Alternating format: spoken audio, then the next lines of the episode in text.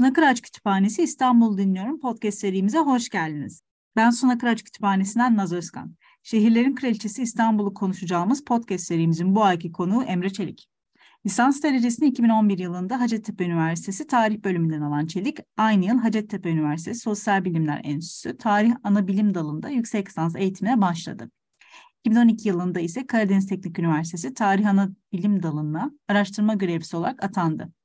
iki bin on üç yılında yüksek lisans tezinin eğitimini başarıyla tamamlayarak Karadeniz Teknik Üniversitesi Sosyal Bilimler Enstitüsü Tarih Anabilim Dalı'nda doktora eğitimine başladı. Osmanlı İmparatorluğu'na turizm üzerine yazdığı doktora tezini iki bin on dokuz yılında tamamladı. Belleten, Cumhuriyet Tarihi Araştırmaları Dergisi, Literaturka gibi dergilerde makaleleri yayınlanan Çelik, halen Karadeniz Teknik Üniversitesi Tarih Bölümünde araştırma görevlisi olarak çalışmalarına devam etmektedir. Emre Bey ile bugün konuşacağımız konu ise Osmanlı İstanbul'un ecnebi misafirleri, turistler bin sekiz yüz altmış üç - bin dokuz yüz on dört. Hoş geldiniz Emre Bey. Merhaba, hoş bulduk. Öncelikle bizi kırmadığınız için ve podcast serimize destek verdiğiniz için çok teşekkür ederim. Karadeniz Teknik Üniversitesi'nden serimize destek veren ikinci misafirimsiniz İhsan Bey'den sonra. Bugün sizinle İstanbul'a yol düşen turistlerim ve on dokuzuncu yüzyılda İstanbul'daki turizm faaliyetlerini konuşacağız. Dilerseniz ilk sorumuza başlayalım. Beni davet ettiğiniz için ben teşekkür ederim. Tabii buyurun. on dokuzuncu yüzyılda sanayileşme sonucunda seyahat tarihinde yeni bir dönem başlamış ve kitlesel düzeyde seyahat etmek mümkün hale geldiğini görüyoruz bu dönemde. Modern turizmin de yine bu dönemde ulaşım olanaklarının çeşitlenmesi, artması ile seyahatin belli bir kesimin değil, toplumun bütün kesimi için ulaşılabilir hale gelmesini de e, mümkün olduğunu görebiliyoruz. Peki Osmanlı topraklarına yapılan ilk turistik gezi ne zaman, kimler tarafından düzenleniyor? İstanbul turist kafileleriyle ne zaman tanışıyor? Şimdi bin sekiz yüz kırk dört yılında bir Akdeniz gezisi düzenlendiğini biliyoruz. Peninsular and Oriental Company adlı İngiliz denizcilik şirketinin düzenlediği ve içerisinde ünlü İngiliz yazar William Makepeace Thackeray'ın da yer aldığı bir turist grubunun bu gezinin bir parçası olarak İstanbul'a geldiğini biliyoruz. Yine bunu takip eden dönemde bin sekiz yüz altmış üç yılında bir başka turist kafilesiyle karşılaşıyoruz. Bu kişiler Sergiyi Umumi Osmanlı adlı sergiyi ziyaret etmek için gelen Avrupalılardı. Ancak burada şuna dikkat etmemiz gerekiyor. Turistler uzun zamandır Osmanlı topraklarını ziyaret etmekteydi. İmparatorluğun klasik döneminde bile ziyaretçilerin sadece gezmek ve görmek amacıyla İstanbul'a geldiğini biliyoruz. Örneğin İngiltere'de Osmanlı topraklarını ziyaret edecekler ya da Osmanlı topraklarını ziyaret etmiş kişiler tarafından oluşturan Divan Club adlı bir kulübün varlığından haberdarız. Ancak modern turizm tarihi açısından bakıldığında seyahat tarihinde on dokuzuncu yüzyılın ikinci çeyreğinde belirgin bir değişim olduğunu tespit etmek mümkün. Bunun da en önemli nedeni ifade ettiğiniz gibi buharlı gemilerin meydana getirmiş olduğu hız. Seyahatin bireysel bir geziden giderek kurumsal bir yapıya kavuşması bu dönemde başlıyor ve yüzyılın ikinci yarısında artık kitle turizminin parçalarını tespit edebiliyoruz. Yüzyılın ikinci çeyreği ise bir inşa dönemi olarak değerlendirilmek mümkün. İkinci yarısı artık sistemin yerli yerine oturduğu ve turistlerin kurumsal mekanizmalar aracılığıyla İstanbul'a geldikleri bir dönem. Böyle özetlemek mümkün. on dokuzuncu yüzyılda seyahat edenlerin en çok ilgisini çeken lokasyonlardan biri biliyoruz ki İstanbul ve kaleme alınan seyahatnamelerin sayısını da aslında anlayabiliyoruz ne kadar çok ilgi çektiğini. Peki neden İstanbul daha çok turist çekiyor ve İstanbul'a gelmek için yapılan hazırlıklar neler?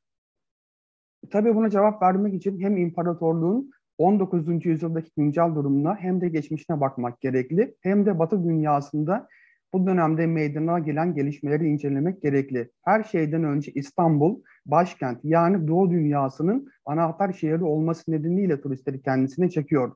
Turistler uzun bir dönem boyunca ve özellikle Binbir Gece masallarında gördükleri hikayeleri ve insanları görmek için Doğu'yu ve bu Doğu'nun en önemli parçası olan İstanbul'u ziyaret ediyorlar. Turistlerin anılarında bunu açık bir biçimde görebiliyoruz. Sürekli gezdikleri alanı ve Binbir Gece masallarını karşılaştırıyorlar. Bunun yanı sıra önemli bir neden de şehrin uzun geçmişi. Bildiğimiz üzere İstanbul, Doğu Roma'nın ve Osmanlı İmparatorluğu'nun başkenti olması nedeniyle tarihsel açıdan ve tarihi eser açısından oldukça önemli bir yer. Turistlerin büyük çoğunluğunun batıdan geldiğini düşündüğümüzde Hristiyan turistler için özellikle Ayasofya her ne kadar bu dönemde cami olsa da büyük bir öneme sahipti. Bunun yanı sıra Topkapı Sarayı, Kapalı Çarşı, Yeniçeri Müzesi, Müze-i Hümayun başta olmak üzere İstanbul'un önemli idari ve siyasi binaları turistler için önemli birer parçaydı. Aslında bu anlamda günümüzde İstanbul'u ziyaret etmek isteyen bir turistin güzergahı ile on dokuzuncu yüzyılda seyahat eden bir turistin güzergahı oldukça benzerdi. Tabii burada önemli bir kişiden de bahsetmemiz gerekiyor. Bu ise Sultan ikinci. Abdülhamit. Sultan ikinci. Abdülhamit bu dönemde Batı dünyasında oldukça popüler ve ilgi odağı. Turistler özellikle Sultan'ın Cuma selamlığındaki törensel alaylarını görmek için İstanbul'u ziyaret ediyorlar. Bunların yanı sıra İstanbul'un kendisinin gemiyle şehre yapılan yolculuklarda daha bariz bir biçimde gösteren doğal güzelliği de turistler için oldukça önemli bir diğer neden. Yani bunların bir tanesi bir turist için önemli olabileceği gibi bunların hepsi bir araya geldiği zaman İstanbul on dokuzuncu yüzyılda dünya seyahat tarihinde önemli bir lokasyon olarak bizim karşımıza çıkıyor. İstanbul'a gelirken yapılacak hazırlıklar sorusuna gelince tabii burada bir turistin seyahat biçimi anahtar rolü oynuyor. Bu dönemde bugünkü anlamıyla her şey dahil paket tur gezilerinin yapıldığını biz biliyoruz. Aslında turistin üç farklı şekilde gezisini planlaması mümkün. Bugün İstanbul'da ziyaret eden büyük kruvaziyer gemilerine binerek seyahat eden bir turistin yapması gereken tek şey ilgili acentenin bir şubesine gitmek, ücretini ödemek ve biletini almaktı. Bunun dışında yapması gereken tek hazırlık valizin hazırlamasıdır. Turistlerin acentelerden gemi, tren bileti ve otel bileti alarak kendi gezilerini bağımsız olarak da planlayabildiklerini biliyoruz. Tabii bu durumda güzergahın belirlenmesi gibi süreçler turistin kendisi tarafından halledilmekteydi. Bunun yanı sıra turistler pasaport sahibi olmalı ve bir Osmanlı temsilciliğinden vize almalıydı. Yani bugünkü anlamda bir pasaport ve vize sisteminden bahsediyoruz. Ancak vize alamayan ya da almayanlar için Osmanlıların şöyle bir çözümü mevcuttu. Bu da normal vize ücreti olan yirmi kuruşun iki katı ücret ödeyerek İstanbul'a geldiklerinde vize alabilmekteydiler. Genel ifadeyle Osmanlı bürokrasisinin turistlere yönelik engelleyici bir tutum takınmadığını da söylemek gerekiyor. Bunlara ek olarak turistlerin dönemin önde gelen gezi el kitaplarını okuduklarını ve kendilerini İstanbul gezilerine hazırladıklarını söylemek mümkün. Örneğin Edmond de Amicis gibi bazı yazarların ise gezileri öncesinde Binbir Gece masalları okuduğunu ve İstanbul haritası üzerinde çeşitli değerlendirmeler yaptığını görebiliyoruz. Tabii ki fotoğraf makinesi, dürbün ve güneşten korunmak üzere şemsiye gibi kişisel eşyaların da turistlerin valizlerinde önemli bir yer tuttuğunu görmekteyiz. Hı hı. Genel olarak böyle özetlemek mümkün. Peki İstanbul'a adımınızı attınız diyelim. Uzun bir tren ya da gemi yolculuğundan sonra imparatorluğun başkentinde bir turist ilk nelerle karşılaşıyor ve şehri gezmeye başlamadan önce hangi prosedürleri tamamlamak zorunda? Tabii on dokuzuncu yüzyılda uçakların olmadığı bir dönemden bahsediyoruz. Bu nedenle İstanbul'a gelmek isteyen kişiler ya demir yolunu kullanmak durumundaydı ya da gemiyle İstanbul'a gelmek durumundaydı. Burada her iki ulaşım aracı içinde benzer uygulamaların söz konusu olduğunu görüyoruz. Bunlardan ilki turistlerin gerekli seyahat evraklarına sahip olup olmadıklarını anlamak için pasaport ve vizelerinin kontrol edilme süreciydi. Daha önce ifade ettiğim üzere turistlerin ülkelerinin resmi pasaportunu ve bir Osmanlı temsilciliğinden almış oldukları vizelerinin olması gerekliydi. Bunlara sahip olmayanlar ülkelerinin resmi temsilciliklerinin aracı olması halinde yine de ülkeye girebilmekteydiler. Pasaportu olmayan kişiler temsilciliklerinden gerekli belgeleri sağlayamamaları durumunda ise Osmanlı topraklarından içeri adım atamamaktaydılar. Burada dediğim gibi ilk önemli olan vize ve pasaport kontrolü. Bunun dışında ise en önemli uygulamalardan bir tanesi turistlerin yanlarında bulunan eşyaların kontrol edilme süreci, yani bildiğimiz anlamıyla gümrük kontrolleri söz konusu. Özellikle ikinci. Abdülhamit döneminde şehre gelen kişilerin valizlerinin oldukça sıkı bir şekilde denetlendiğini görüyoruz. Büyük valizlerin sınırlarda ve diğer istasyonlarda incelendiğini görüyoruz. Bir diğer inceleme alanı ise İstanbul'daki Sirkeci Garı'dır. Deniz yolunu kullananlar ise limanlardan kontrolden geçmekteydi. Burada ise İstanbul'daki gümrük noktaları dediğim gibi Sirkeci Garı ve Tophane'deydi. Diplomatlar ise bu işlemlerden muaftı. Burada bir diğer uygulama ise insanların yanlarında, özellikle turistlerin yanlarında kaçak eşyaları getirmelerini engellemek amacıyla yapılan kontrollerdi. Burada uygulanan cezalar hem el koyma şeklindeydi hem de para cezası şeklindeydi. Kimi zaman ise turistlerin yanlarında tabanca, tüfek, tütün gibi eşyaların olup olmadığı incelenmekte. Bunları gümrükte Osmanlı memurları tarafından el konulmaktaydı. Yine bu dönemde seyahatnameler ve gezi el kitaplarının da gümrüğe takılabildiğini görebiliyoruz. Örneğin Marion Cranford'un İstanbul seyahatine dair bin sekiz yüz doksan altı yılında İngilizce kaleme almış olduğu seyahat notları bir Amerikalı kadına ait nüshaya Cesur Mustafa Paşa'da el konulmuştur. Yine Baedeker Yayın Evi'nin bin dokuz yüz altı tarihli Filistin ve Suriye rehberi gümrükte el konulmasını engellemek amacıyla okura dikkatli olması uyarısında bulunmaktaydı. Genel olarak böyle özetlemek süreci mümkün. Artık İstanbul'dayız, imparatorluğun başkentinde. İçinden deniz geçen bir şehirde öncelikle turistlerin nerelerde kaldığını, nerelerde yemek yediğini sormak isterim. Tabii ki turistlerin ziyaretleri boyunca şehirde kaldıkları yer meselesi oldukça önemli. Bugün de bunun önemli olduğunu görebiliyoruz. Turistler burada iki çözüm yolu bulmuşlardır. Bunlardan bir tanesi İstanbul'a geldiklerinde her ne kadar Cerrahpaşa Nördül gibi tarihi İstanbul'da konaklayan örnekler bulunsa da biz turistlerin Beyoğlu'ndaki Avrupa'yı otelleri tercih ettiğini görmekteyiz. Buraya ise gemilere çıkan tercümanlar aracılığıyla turistlerin gittiğini biliyoruz. İstanbul'da bulunan bu dönemin en önemli otelleri arasında Pera Palace, Tokatliyan Oteli, Londra Oteli, İngiltere oteli gibi otellerin olduğunu görüyoruz. Bu oteller misafirlerine Avrupa'yı ölçülerde hizmetler verebilmekteydi. Turistlerin İstanbul'da konaklamak için Beyoğlu'nda, diğer bir ifadeyle şehrin Avrupa etkisinin en fazla hissedildiği bölgesinde otelleri tercih etmeleri ise Ahmet İhsan ve Ahmet Mithat Efendi tarafından eleştirilmelerine yol açmıştır. Bunun en önemli nedeni ise bu otellerde konaklayan turistlerin İstanbul'un gerçek kimliğine ulaşamayacakları değerlendirmesidir. Otellerin haricinde turistler seyahat ettikleri gemileri de kullanmaktaydı konaklamak için. Örneğin bin dokuz yüz iki yılında İstanbul'a gelen Celtic adlı gemideki turistlerin bir kısmı şehirdeki otellerde konaklarken bir kısmı gemide kalmayı tercih etmişti. Turistler gündüz saatlerinde İstanbul'u gezmiş, gece ise konaklamak için gemiye çıkmıştı. Tabii bir diğer önemli nokta belirttiğiniz üzere turistlerin yedikleri yemekler. Bu dönemde turistlerin yerel yemeklere karşı biraz mesafeli olduğunu görüyoruz. Turistler genellikle daha önce ifade etmiş olduğum otellerdeki yemeklerin yemekteydi. Bunun yanı sıra yerel yemekleri de denediklerini görüyoruz. Ancak yerel mutfakla ilişkileri biraz mesafeli. Dönemin önde gelen gezi rehberleri de bu konuda turiste yerel yemeklerden uzak durmalarını tavsiye ediyor. Ancak burada en önemli istisna turistlerin çok fazla merak ettikleri Türk kahvesi.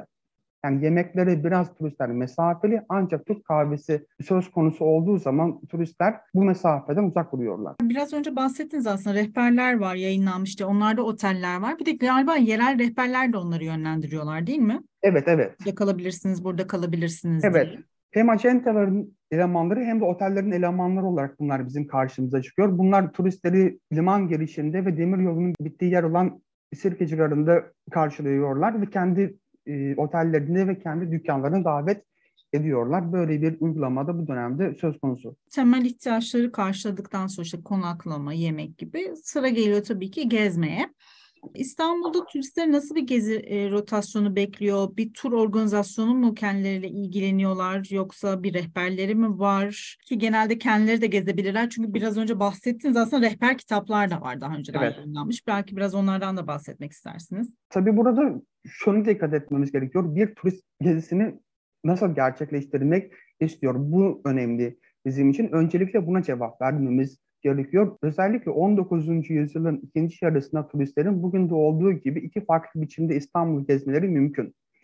turistlere hizmet etmek için birçok aktör bulunmaktaydı bu dönemde. Demiş olduğunuz gibi seyahat şirketlerinin, acentelerinin ya da bağımsız hizmet eden tercümanlar turistlere gerekli hizmetleri sağlamaktaydı. Ve turistin tek yapması gereken bu dönemde İstanbul'a gelmek ve bir acenta ya da tercümanla anlaşmaktı. Ödemesi gereken ücreti ödedikten sonra İstanbul'u ziyaret edebilmekteydi. Bu gezilerde ise turistler yola çıkmadan daha detaylarına kadar bu geziler planlanmaktaydı.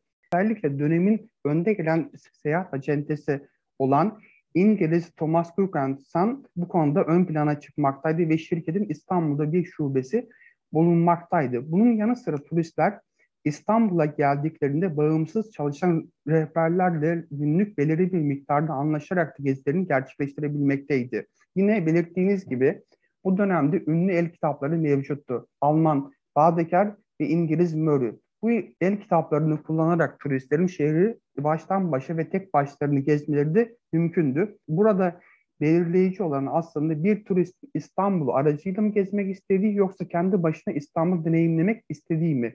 Bu önemli bir soruydu. Buna verilen cevap da dediğimiz gibi iki farklı gezi şeklinde meydana getirilebilirdi. Bununla birlikte turistler yaptıkları gezileri büyük oranda benzer olduğunu söylemek mümkün. Çünkü gezi rehberleri İstanbul için değişen uzunluklarla olmakla birlikte belirli planları sunmaktaydı. Örneğin Alman Baedeker rehberi İstanbul'un dört günde gezilebileceğini belirtirken İngiliz John Moore rehberi ne göre ise İstanbul'u tam olarak gezmek için iki ya da üç hafta gerekliydi. Turistlerin ziyaret ettikleri yerler tabii ki şehrin tarihi coğrafyasını yansıtmaktaydı. Turistler için en ilgi çekici yerlerin başında şehrin camileri gelmekteydi. Bunların arasında tahmin edebileceğiniz gibi en önemlisi Ayasofya'ydı. Bunun yanı sıra bugün de olduğu gibi Kapalı Çarşı, Dikili Taşlar diğer önemli yerler arasında yer almaktaydı.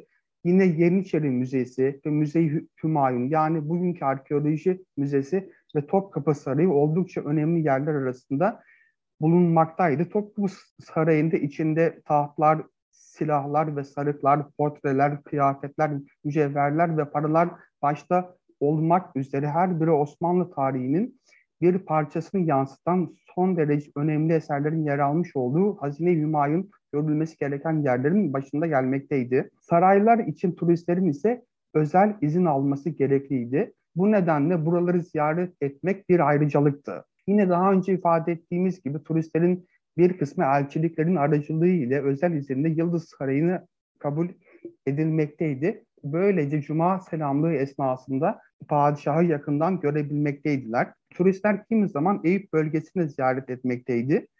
Yine bunların yanı sıra Mevlevi Harine ve dervişler de önemli birer yer olarak bizim karşımıza çıkmakta. Topkapı Sarayı ile ilgili önce yaptığımız podcastlerde bir hazırlık olduğunu söylemişti bana e, Dilay. Yani bir e, özel bir işte gösteri demeyeyim ama bir hazırlık, bir sunum, kahve sunumu falan biraz daha tiyatral bir gezi oldu. Evet evet bunları görebiliyoruz. Aynen. Bunları belirtmişti. Fakat diğer hani sarayların tabii diğer yerlerin gezimi e, öyle çok da hani kolay olacağını da zannetmiyorum. Mesela Ayasofya çok ilginç bir durum burada. Ayasofya benim bildiğim yani Bizans döneminde mesela Müslümanlara kapalı. Fakat daha sonra Osmanlı döneminde bu turistleri arttı. on dokuzuncu yüzyılda ise herkese açık bir hale geliyor ve herkes gezebilir hale geliyor. Halbuki evet, önceden ücret ödemek gerekiyor bu dönemde. beş kuruş gibi bir ücret ödemek gerekiyor bildiğim kadarıyla. Ayasofya'ya evet. Evet. Yani bugün de o, bugün bedava ama o Hı-hı. dönemde bir beş kuruşluk ücret ödemek gerekiyor. Bu da çok için. ilginç. Evet, evet, tabii bu da şunu da söylemek gerekiyor. Örneğin Eyüp Camii'ne turistler kabul edilmiyor bu dönemde. Bunu da bilmemiz önemli diye düşünüyorum. Yine Hırkayı Saadet Odası'na turistler kabul edilmiyorlar. Çünkü bunlar İslam'ın kutsal bölgeleri olduğu için turistlerin biz Avrupa'dan geldiğini, Amerika'dan geldiğini biliyoruz. Onlara bu bölgeler gösterilmiyor. Turistlerle ilgili böyle Osmanlı arşivinde ilginizi çeken böyle ilginç vakalar var mı? Mesela güvenlik ya da dolandırıcılıkla ilgili bir sorun. Mesela rehberlerden şikayetçi olduklarını biliyorum ben birazcık. Şimdi, evet bu doğru ama burada arşivden ziyade dönemin el kitapları ve dönemin seyahatnamelerinde turistlere yönelik öneriler mevcut daha fazla. Arşiv belgelerinde çok fazla bir dolandırıcılıkla alakalı bir duruma ben karşılaşmadım. Burada dediğim gibi en önemli uyarılar dönemin el kitaplarında ve dönemin seyahatnamelerinde mevcut. Bunu da aslında günümüzdeki bir turist için de düşündüğümüz zaman oldukça geçerli olduğunu biz görebiliyoruz. Özellikle Kapalı Çarşı'da alışveriş yapılırken turistlere çok dikkatli olmaları önerilmekte ve seyahat rehberlerinin dükkan sahipleriyle yaptıkları işbirliği üzerine durulmakta. Yani bir işbirliğine turistlerin kurban gitmemesi için hem dönemin el kitaplarında hem de dönem seyahatnamelerinde öneriler mevcut. Hatta bu konuda Servet-i Fünun'un dergisinde bir seyyah tercümanı adlı bir yazı kalem alınıyor. Ve burada şu ifade ediliyor: bizim bu tercümanlar ve dükkan sahipleriyle olan mücadelemiz aslında bizim Batılılar karşısındaki durumumuzu ifade etmek için kullanabileceğimiz bir unsurdur. Şöyle ki, turistler İstanbul'a geliyorlar ve burada karşılaştıkları insanlar tercümanlar ve bu tercümanların işbirliği yaptı dükkan sahipleri ve bu turistler bunlarla iletişim kurdukları zaman bizim hakkımızda olumsuz fikirler elde ediyorlar. Çünkü bu dükkan sahipleri ve tercümanlar bunları dolandırıyor. Bu da Batı Avrupa'da ve Amerika'da bizim aleyhimizde olan fikirlerin ortaya çıkmasına neden oluyor diye bir yazı kalemi alınıyor. Bu da aslında oldukça önemli. Güvenlik konusuna gelince aslında benim incelediğim dönemde bin sekiz yüz altmış üç ve bin dokuz yüz on dört yılları arasında öldürülen, saldırıya uğrayan, kaçırılan bir turiste ben rastlamadım. Bunların aslında daha çok kırsal bölgelerde olduğunu biz görüyoruz. Bu da aslında Filistin, Kudüs, Eriha, Lut Gölü bölgesinde bunların olduğunu görebiliyoruz. İstanbul özelinde ise güvenliğin oldukça iyi bir biçimde sağlandığını söylemek mümkün. Peki son bir sorum var aslında size. Ben bir de şey alışveriş meselesini merak ediyorum. Şu an mesela turistler gelince gidecekleri yer belli, işte Kapalı Çarşı. Evet, evet. Alacaklar. Bunlarla ilgili anekdotlar var mı? Yani özellikle mesela bu Avrupa'yı mağazalaşma, o dönemde Monbanşeler de açılmaya başlıyor Beyoğlu bölgesinde. Geleneksel alışveriş noktalarından ziyade bir de bu mağazalara gitmeleri söz konusu mu? Ya burada İstanbul'un aslında turistler için önemi, ilk başta söylediğim gibi bir doğu imgesinin merkezi olması nedeniyle İstanbul turistler için önemli. Bu nedenle turistlerin İstanbul'da kaldıkları dönemde alışveriş yaptıkları en önemli yer Kapalı Çarşı. Çünkü orada elbise, kıyafet, halı, silah, tütün, lokum gibi şeyleri bulabiliyorlar. Dediğim gibi zaten Batı dünyasından geldikleri için Beyoğlu'nda çok fazla alışveriş yapmaya çalışmıyorlar. En önemli bölge, bugün de aslında İstanbul'u ziyaret edecek bir turist için en önemli bölge olan Kapalı Çarşı. Yani bu dönemde alışverişin en yoğun olduğu bölgeyi Kapalı Çarşı olarak ifade etmek mümkün. Hı hı, yine yani ve herhalde bu aldıkları da bir gümrük sorunu falan çıkarmıyor. Genel itibariyle olmuyor, ancak şöyle bir durum tabii istisna. Eğer tarihi eser satın almışlarsa bunları gemiye aktarırken görülmeleri durumunda bir problemle karşılaşabiliyor. Ancak burada şunu da söylemek mümkün. Tabii o dönemde bahşiş olarak ifade edilen bir durum mevcut. Gümrük memurlarına belirli bir miktarda para vermiş olduğunuz takdirde valizlerinizin korunması mümkün. Yani rüşvet. E, rüşvet evet. O dönemdeki ifadesi bahşiş. Evet. Bu da güzelmiş bu, gerçekten. Bu hem İstanbul'a gelirken yapılan bir uygulama hem de İstanbul'dan çıkarken yapılan bir uygulama. Aslında insanın çok fazla değişmediğini biz görebiliyoruz. Evet. Bu dönemde de. Burada bu... bir anekdot da anlatmak isterim. Hı-hı. Aslında turistlerin İstanbul'da geçirdikleri vakitler genel itibariyle benzer olduğunu ifade ettim ama tabii bu insandan insana değişebilmekte. Örneğin bin dokuz yüz altı yılında İstanbul'a gelen İngiliz turistlerden oluşan bir futbol takımı Kadıköy futbol takımı ile bir maç yapıyor.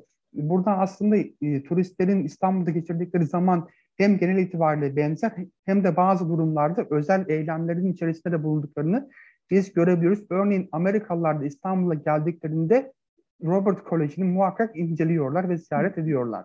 Hı hı.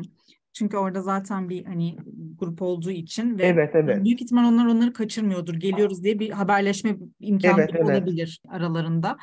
Böylece yer önerilebilir. Sonuçta bilmedikleri evet. bir yere geliyorlar ve bir grup kendi vatandaşları, kendi insanları orada. Artıkları insanları evet. görmek istiyorlar, evet. Peki Emre Bey, bu keyifli sohbetimizi bitirmeden önce Beşi Bir Yerde bölümümüz için size beş soru soracağım ama İstanbul'la ilgili. Evet. İstanbul'da bulunduğunuz zaman çalışmaktan en çok keyif aldığınız kütüphane hangisi? İSAM Kütüphanesi'nde ben çalışmaktan büyük keyif alıyorum. Bir tarihçi olarak oldukça değerli bir yer. Oraya gittiğim zaman kendimi evimde gibi hissediyorum. Yani benim için İstanbul'da en keyif aldığım kütüphane İSAM. İSAM'da çalışmak beni mutlu ediyor diyebilirim. Hı hı. Peki İstanbul'da öğrendiğiniz kitap hangisi? Orhan Pamuk'un İstanbul Hatıralar ve Şehir. Bu kadar net. Evet. Çok severim. Yani ara ara da okurum bu kitabı tekrar. Hı hı. Altını çizdiğim yerleri. Peki İstanbul'a dair mutlaka okunması gereken kitaplar hangileri? Tabii İstanbul dediğimiz zaman aslında çok büyük bir hazineden bahsediyoruz. Burada benim için öne çıkan iki tane kitap mevcut. Bir tanesi Noemi Levax'ın Osmanlı İstanbul'da Asayiş adlı kitabı. Bir tanesi de François Georgiou'nun İstanbul'da Ramazan adlı kitabı. Bir tarihçi olarak beni bunlar mutlu ediyor bu dönem okumak için. İstanbul'u size hatırlatan bir yiyecek, içecek var mı? İstanbul'da Sultanahmet Köftecisindeki köfteler. Değil mi? Yani evet. Eski olan, yeni olanlar var ama eski olan her zaman daha Evet, köfte. Her zaman daim Peki. tavsiye ederiz. Sizi aldık, bir zaman makinesine koyduk, bir döneme gidiyoruz. Hangi döneme gidiyoruz? Ya ben aslında İstanbul'un İkinci Dünya Savaşı dönemini çok merak ediyorum. Hı hı. Yani bu o dönemde olmak isterdim. Hem dünya yeniden şekilleniyor, bir mücadele var, bir savaş var ve insanların gündelik hayatta yaşamış oldukları o mücadeleyi ben yakından görmek isterdim. Yani dediğim gibi Tanzimat dönemi ve Abdülhamit dönemi çalışıyorum bir tarihçi olarak. Ancak benim için herhalde en ilginç olan dönem İkinci Dünya Savaşı'nda İstanbul'dur. Pera Palace'da e, elçiye suikast yapıldığı sırada orada olmadığın sürece bir sıkıntı yok bence. Evet, ya bu kadar çok casus cirit atarken oralarda evet. bulunmadığın sürece bence bir sıkıntı yok. Ama bir taraftan doğru. da zor bir dönem. Hem muhalefet evet. vergisi var. Yani Türkiye'de yaşayan gayrimüslimler için o dönemde askere alınmalar var. Karne uygulamaları mevcut tabii ki. İnsanların uygulamaları var. Evet. Ekmek bulamadıkları bir dönemden biz bahsediyoruz. Hı. Hastalıklar mevcut. Ancak dediğim gibi bir tarihçi olarak o dönemi görmek isterdim. Evet, ben ilginç bir dönem olacağını düşünüyorum. Çok fazla evet. misafirin ağırlandığı, İstanbul'un da savaşın dışında kalmasına rağmen savaşın etkilerini hissettiği bir dönem diye düşünüyorum. Evet, doğrudur. Peki Emre Bey, bugün sizinle İstanbul'u adeta on dokuzuncu yüzyılda imparatorluğun başkentine ayak basan bir turist gibi gezdik. Osmanlı başkentine turizm faaliyetlerinin nasıl başladığını, turistlerin İstanbul'u ziyaret etme sebeplerini, İstanbul'a amacı sadece gezmek için gelen turistlere hizmet etmek üzere seyahat acenteleri, şirketler, tercümanlar, otellerde oluşan geniş bir hizmet alanının ortaya çıkmasından, turistlerin İstanbul'daki gezi güzergahlarından bahsettik. Osmanlı Devleti'nin İstanbul'a yapılan E, turistik ziyaretleri nasıl denetlediğini, turistlerin İstanbul'da nasıl kontrol edildiğini ve devletin turistik gezilerin tüm aşamalarında aslında aktif olduğundan bahsettiniz. İstanbul'da şu an turist olmak biraz zor olsa da İstanbul her zaman keşfedilmeye değer, çok özel bir şehir. Bu şehri bugün bizimle keşfettiğiniz için çok teşekkür ederim. Dilerim başka projelerde bir araya geliriz. Umarım, ben teşekkür ederim. Sevgili dinleyicilerimiz, bu yayındaki konuğumuz Emre Çelik idi. Kendisiyle Osmanlı İstanbul'unun ecnebi misafirleri, turistleri konuştuk. İmparatorluğun son yıllarında turist olarak ifade edebileceğimiz seyahat amacı sadece gezmek olan kişilerin İstanbul'a neden, nasıl geldiklerine odaklandık. İstanbul'a yapılan bu gezi turları sayesinde sayıları artan ve turistlere hizmet etmek üzere seyahat acentelerini, şirketleri, tercümanları, otellerde oluşan geniş bir hizmet alanı, İstanbul'u ziyaret eden turistin gezebileceği yerleri, şehirde karşılaşabileceği sorunları ve devletin artan turizm faaliyetlerini konuştuk. Osmanlı İmparatorluğu'nun son yıllarında İstanbul'da gerçekleşilen paket tur gezileri ve turistik altyapının gelişimi üzerine yaptığımız bu keyifli sohbetimizi Spotify'dan dinleyebilirsiniz. İstanbul'u dinlemeyi, İstanbul'a bakmayı ve İstanbul'u okumayı unutmayın. Bir sonraki podcast'imize görüşmek dileğiyle.